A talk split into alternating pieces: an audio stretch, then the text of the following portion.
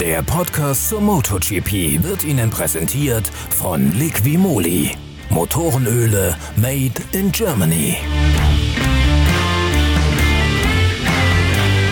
MotoGP trotz Corona. Die Viren beherrschen die Schlagzeilen vorm großen Preis von Aragonien, dem nächsten Durchgang der Motorrad-Weltmeisterschaft.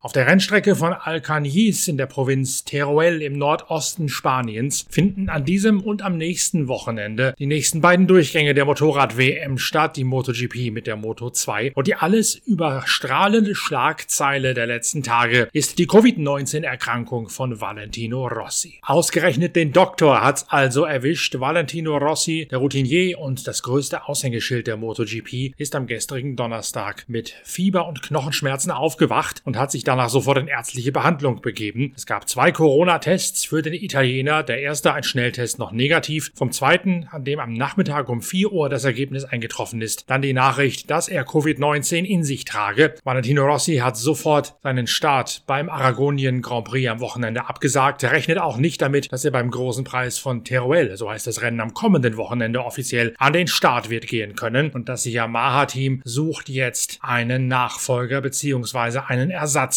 der den Platz von Valentino Rossi auf den letzten Drücker einnehmen kann. Mehr Hintergründe dazu, wie Rossi sich angesteckt hat und was das für ein allgemeines Muster aus dem Motorsport ist, das nun auch Valentino Rossi erwischt hat, das lest ihr im neuen Blog auf der Internetseite pitwalk punkt de. Da wird die Erkrankung von Rossi in einen größeren Gesamtkontext einsortiert und dann klingt das Ganze auf einmal auch nicht mehr ganz so dramatisch, sondern eher irgendwie unabwendbar, zumal Rossi auch keine Krankheitssymptome in sich trägt, außer eben die leichten Gliederschmerzen und das Fieber, das mittlerweile allerdings wieder abgeklungen ist.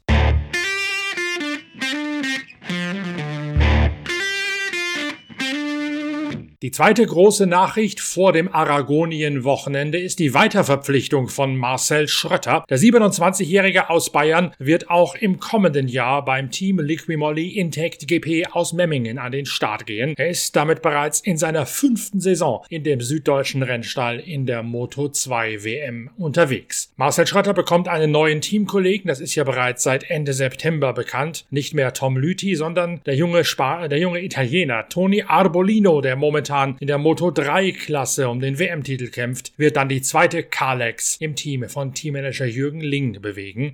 Und jener Tony Arbolino, der Youngster, ist ebenfalls mit Corona in Berührung gekommen und muss deswegen vor Beginn des Aragonien-Wochenendes zunächst einmal in Quarantäne. Ihn hat es zwar nicht selbst erwischt, doch in jenem Flugzeug, in dem Tony Arbolino nach Spanien gereist ist, saß ein Patient, der positiv auf Corona getestet worden ist, sodass die ganzen Insassen der Maschine zunächst einmal vorsorglich in Quarantäne gehen müssen.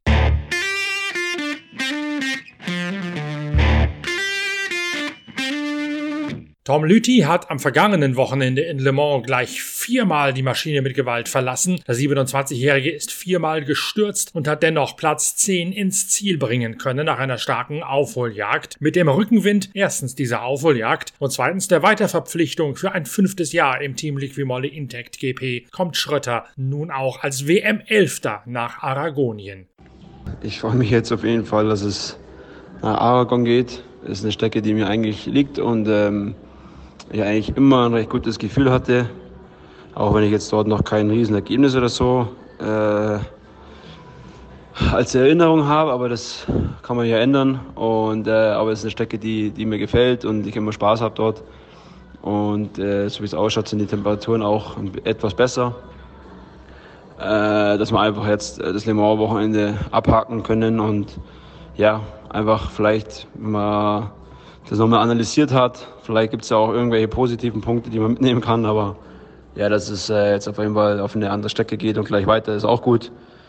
Und ich bin nach wie vor top motiviert, ähm, bereite mich gut vor aufs Wochenende und äh, ja, möchte einfach wieder unbedingt wieder mehr Spaß am Fahren haben, sitzen bleiben, wieder ja, uns, uns allen einfach was Gutes tun. Ähm, wir wissen, dass wir schnell sind, wir wissen, dass wir es können. Und es wäre einfach äh, ja, echt an der Zeit und wird so, so, so gut tun, einfach wieder ein bisschen was für mich selbst, aber auch fürs Team zurückzugeben. Und deswegen werde ich mich sehr, sehr bemühen, dass wir wieder den Anschluss an die Spitze finden und dann äh, schauen wir, was dabei rauskommt. Sein scheidender Teamkollege Tom Lüthi hat noch einmal acht Punkte, gleich vier W M-Plätze mehr auf seinem Konto. Und auch Lüthi will daran arbeiten, das heikle und vor allen Dingen von kühler Witterung geprägte Wochenende in Le Mans möglichst schnell hinter sich zu lassen. Ja, Aragon, ich äh, freue mich drauf, wie immer. Es war ein schwieriges Wochenende in Le Mans mit einem glimpflichen Ende, sage ich jetzt mal, mit dem fünften Platz. Ich meine, die Bedingungen waren wirklich äh, alles andere als einfach.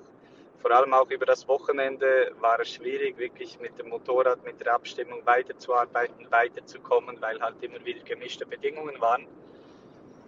Trotz allem konnten wir ähm, eigentlich einen guten Job machen und der fünfte Platz bei diesen gemischten Bedingungen im Rennen war dann sicher irgendwo ein guter Lohn dafür. Aragon ist eine komplett andere Strecke. Sie ist sehr technisch, es gibt ähm, eigentlich alles, es gibt schnelle Kurven, es gibt langsame Kurven, eine spannende Strecke auf jeden Fall. Wir werden dort zwei Runden haben, direkt hintereinander, das heißt natürlich ist es wichtig, wie auch in Vergangenheit, wo wir zwei Rennen direkt auf der gleichen Strecke hatten, versuchen das erste Wochenende gut reinzukommen schon, versuchen gute Arbeit zu machen, ready zu sein und dann äh, weiter auszubauen für das zweite Wochenende. Ich bin, äh, bin motiviert nach wie vor und hoffe, dass wir auf diesem Vorwärtstrend weitermachen können.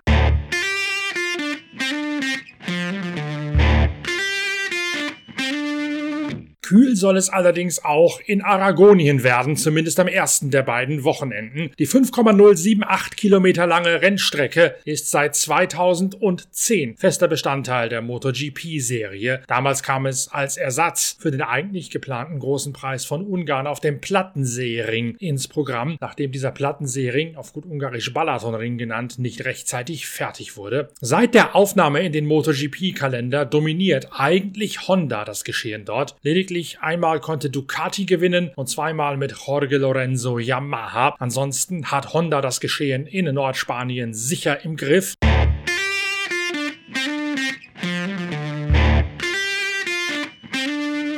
Jorge Lorenzo gilt zwar als erster Anwärter auf den Ersatzplatz auf der Yamaha, doch weder Lorenzo noch die W M-Spitzenreiter Fabio Quartararo und Maverick Vinales aus dem Yamaha-Lager gehen mit sonderlich guten Aussichten ins spanische Wochenende hinein. Und das liegt vor allen Dingen an der ganz besonderen Streckencharakteristik. Aragonien, das Motorland, ist geprägt durch zwei sehr lange Geraden, die von einer aufmachenden Haarnadelkurve voneinander getrennt sind. Diese beiden Geraden sind dermaßen lang, dass das Offiz- offensichtliche Manko von Yamaha sowohl bei der Endgeschwindigkeit als auch bei der Beschleunigung aufgrund deren Reihen-Vierzylinders richtig mächtig ins Gewicht schlagen wird. Der dreifache Saisonsieger Quartararo ebenso wie die einfachen Sieger Vinales und Morbidelli haben ihre Ergebnisse jeweils von starken Qualifikations- und Startaufstellungsplätzen herausfahren können. Das heißt, gerade in Aragonien, wo die Streckencharakteristik ihnen nicht sonderlich liegen dürfte, geht es nur darüber, mit einer gewagten Runde in der Qualifikation eine Aufstellung weit vorne einnehmen zu können. Sonst könnte sich das Geschehen von Le Mans wiederholen, wo sowohl die Yamaha als auch die ebenfalls von einem Reihen-Vierzylinder angetriebene Suzuki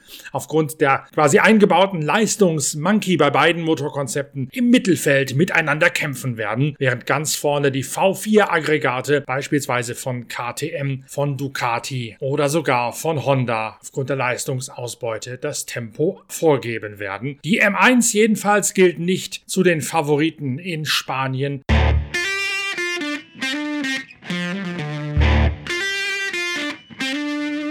Ganz anders die K T M, bei denen Brad Binder darauf hofft, dass der erstmals wieder zum Einsatz kommende weiche Vorderreifen den österreichischen Maschinen Auftrieb und Hoffnung geben wird.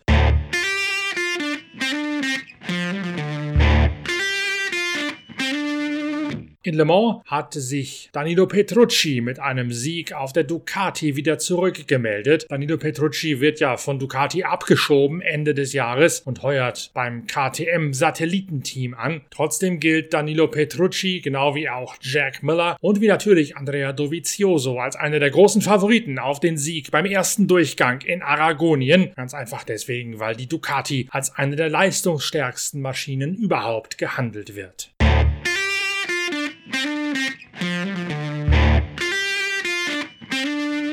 Bei Honda gab es zuletzt Gerüchte, ob Marc Marquez trotz seines Oberarmbruchs nicht doch schon wieder zurückkehren könne. Das hat sich als Strohfeuer erwiesen. Marquez immer noch so verletzt, dass ein weiteres Mal Stefan Bradl ran muss an diesem Wochenende. Jener Stefan Bradl aus Zahling in Bayern, der in Le Mans bei äußerst widrigen Bedingungen Platz acht in der Gesamtwertung erreicht hat und damit sein mit Abstand bestes Ergebnis in diesem Jahr. Zum ersten Mal hat Stefan Bradl damit beweisen können, dass auch er zur Weltspitze gehört, nachdem er aufgrund der Dauerbelastung und des kurzfristigen Einspringens für Marc Marquez bislang unter Wert geschlagen worden ist. Die Rennstrecke in Aragonien führt gegen den Uhrzeigersinn, wie beispielsweise auch der deutsche Sachsenring, wie beispielsweise auch die Piste in Imola in der italienischen Emilia-Romagna. Das hat absoluten Seltenheitswert und Stefan Bradl hat gesagt, ihm persönlich liegen Strecken, die gegen den Uhrzeigersinn führen. Das im Zusammenspiel mit dem Aufwärtstrend und der Honda-Überlegenheit in Aragonien in der Vergangenheit macht Mut, dass Bradl vielleicht wieder vorne wird reinfahren können, auch wenn, auch das muss man nüchtern betrachten, die Überlegenheit von Honda in den vergangenen Jahren in Aragonien vor allen Dingen durch Siege von Marc Marquez zustande gekommen ist.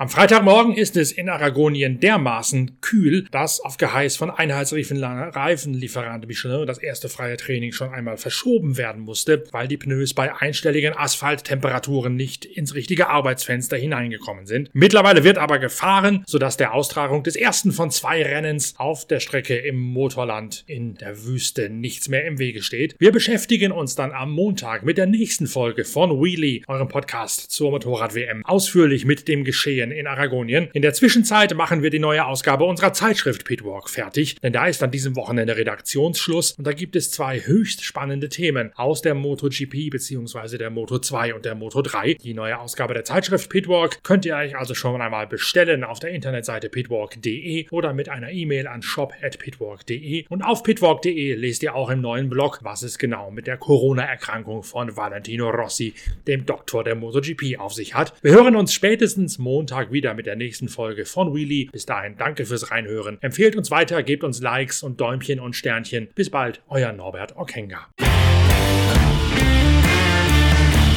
Der Podcast zur MotoGP wurde Ihnen präsentiert von Liqui Moly. Motorenöle made in Germany.